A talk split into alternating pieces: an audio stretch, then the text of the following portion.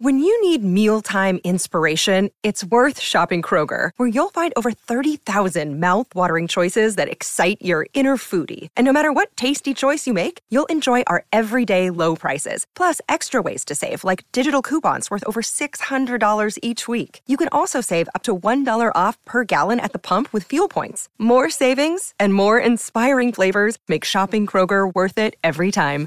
Kroger, fresh for everyone. Fuel restrictions apply.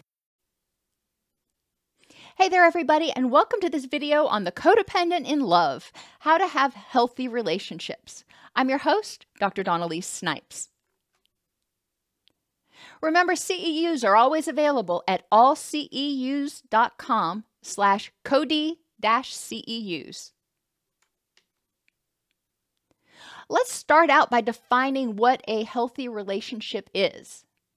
It's important to recognize that we are not in a healthy relationship, you're not missing a piece. You don't need to be completed. In a healthy relationship, you're both standalone, awesome, but when you put the two together, it enhance you enhance each other. It's important to think about what positives and negatives you bring to the relationship. You know, do you help? Do you hurt? What none of us is perfect. What positives and negatives does your partner bring to the relationship?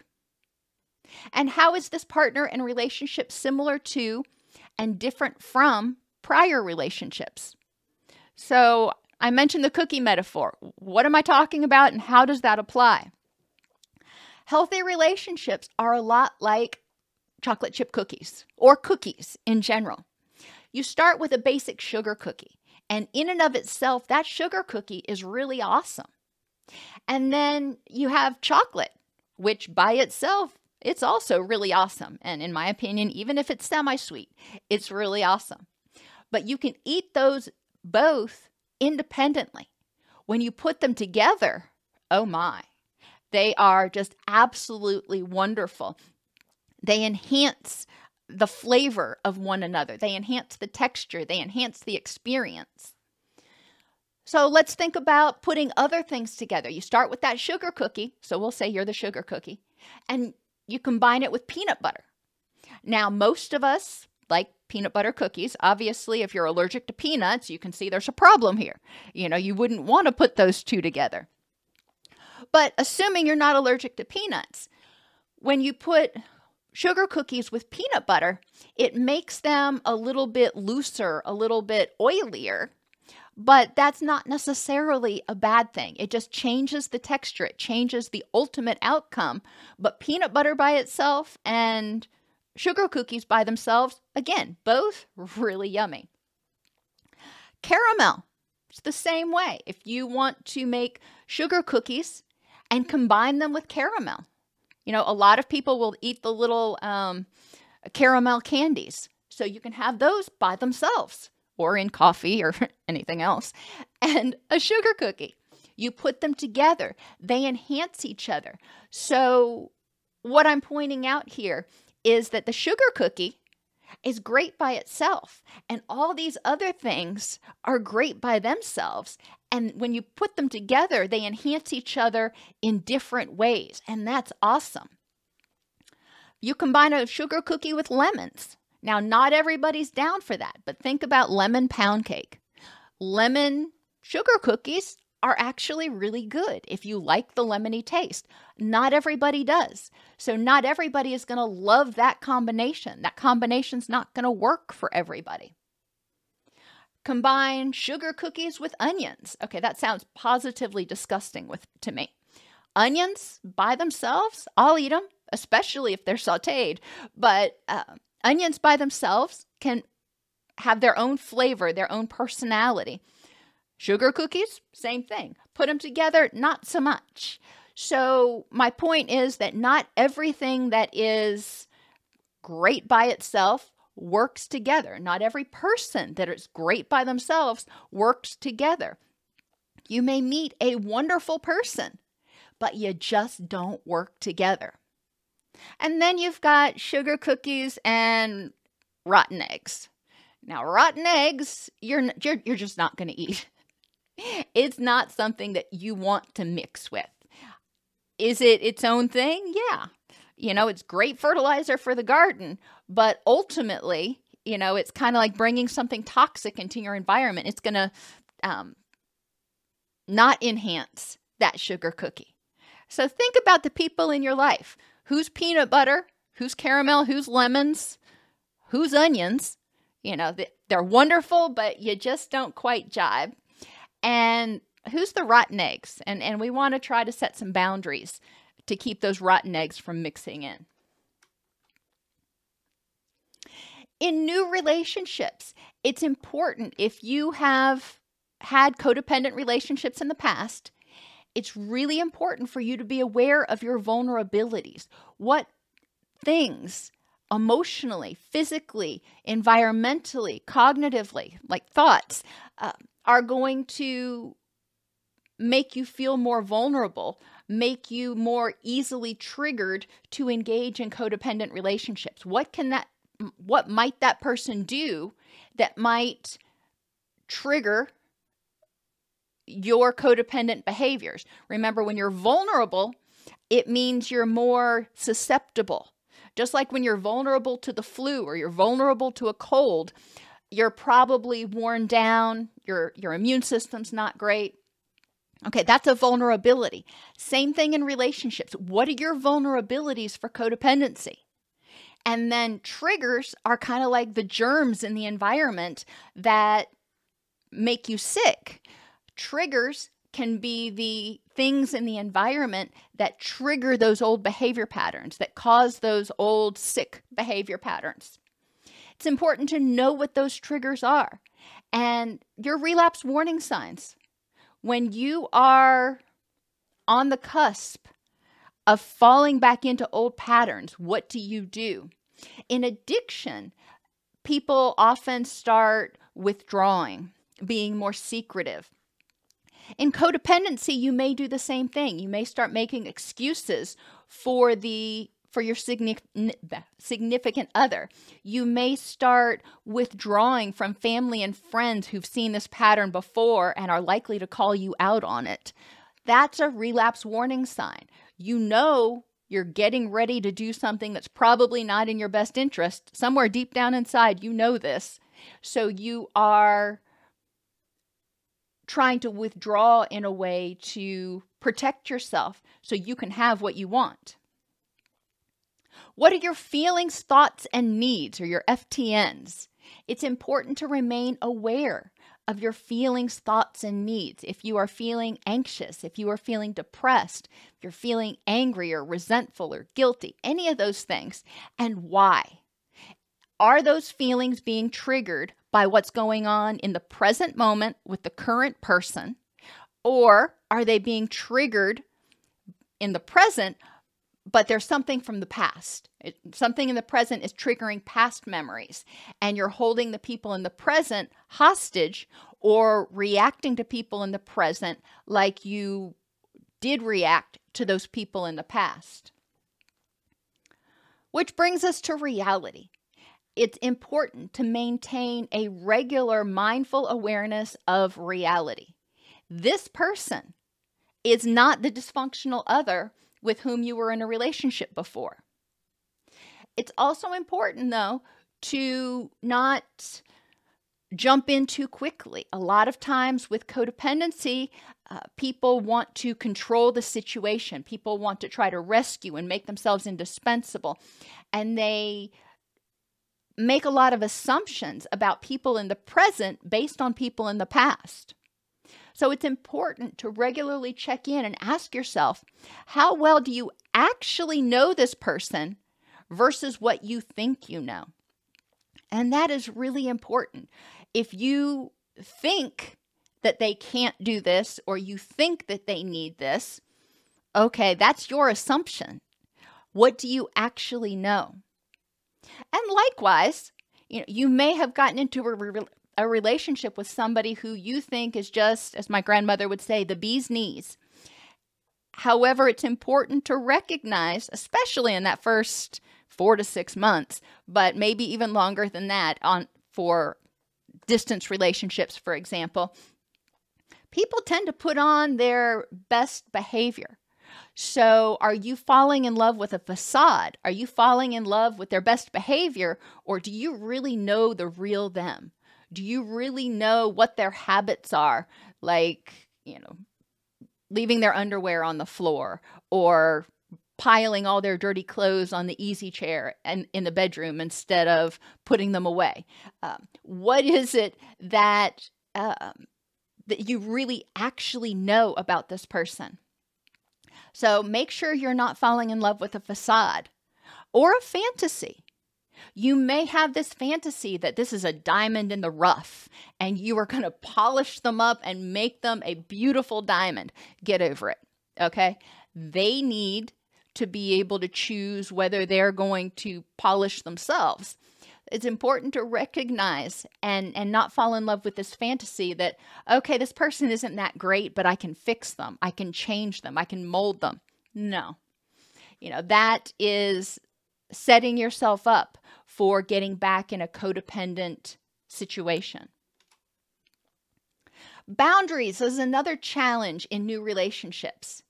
It's important to remember not to, quote, give them your key on the first date. In my video that I talk about how to set and maintain boundaries, I make the analogy that relationships and boundaries are like a house, and you can choose who you let in and how long you let them stay.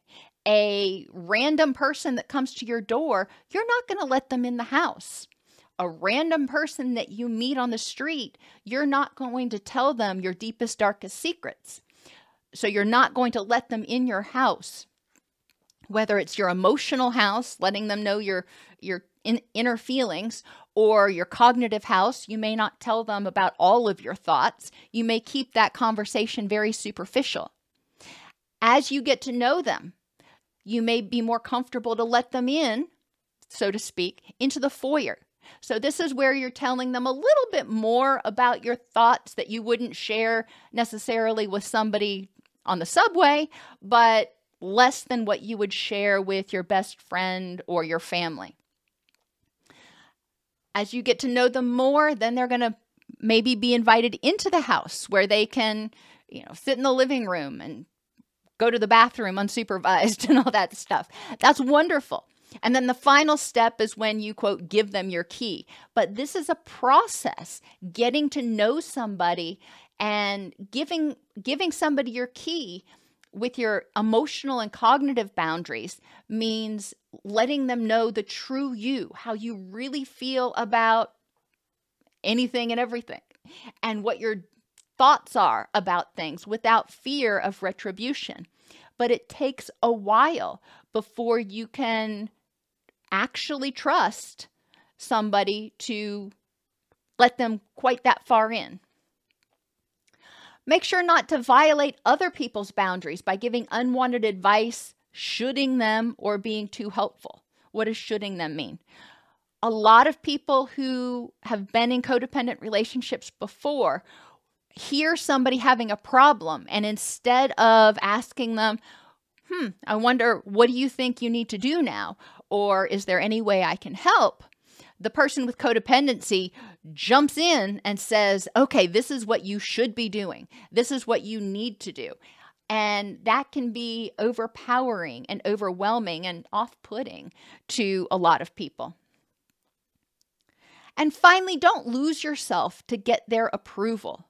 Don't invite them into your house, your mental, emotional, physical house. Don't let them just stomp all over your boundaries in order to get their approval. Don't change how you think or how you feel. Don't be that chameleon trying to get their approval. Authenticity is super important in relationships and in having healthy, non codependent relationships and engage in assertive communication about your feelings, thoughts, and needs. This goes along with not losing yourself to get their approval. Assertive communication means this is how what I think about this particular issue. If you don't agree, that's okay. I'm not going to tell you how to think, you don't tell me how to think. Both of our thoughts and points of view are equally valid for, for each of us. Same thing with our feelings. And that's the assertive point, saying my thoughts, wants, and needs are just as important and just as valid as your thoughts, wants, and needs. I may not understand yours, I may not agree with yours, but I'm not going to tell you they're wrong. I'm not going to invalidate them. Emotion regulation is another challenge in new relationships for people who are codependent. Recognize anxious excitement is normal. When you're in a new relationship, it is normal to feel vulnerable. It is normal to be anxious. Did I say the right thing? Did I do the right thing? Are they going to call me? Those things are normal. And not spinning out of control into complete abandonment anxiety meltdown is really important. And it's helpful to have a friend or a support person that you can talk to to make sure that you are kind of staying in check. Not to take away your anxious excitement. You know, that's part of the fun of new relationships is that excitement, but also to help you temper it so it doesn't become an obsessive thought. Distress tolerance is another skill that's really important in early relationships if that person doesn't call or waiting for that person to text you or call can be very anxiety provoking. And developing distress tolerance skills is really important so you don't automatically start assuming they're not going to call or spiraling into depression and abandonment anxiety. Making sure you have those distress tolerance skills. And radical acceptance versus splitting recognizing the good with the bad. Radical acceptance recognizes that, hey, there are great parts to this and some not so part not so good parts. Instead of saying this person is all bad or all good or this situation is all good or all bad. So for example if you're in a relationship with somebody you're dating for a little bit maybe a few weeks and it ends you know, radical acceptance would be embracing the fact that when you were together, you were having a really good time. So you had a great few weeks.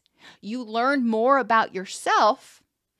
And because of that relationship, you are strengthening your distress tolerance skills.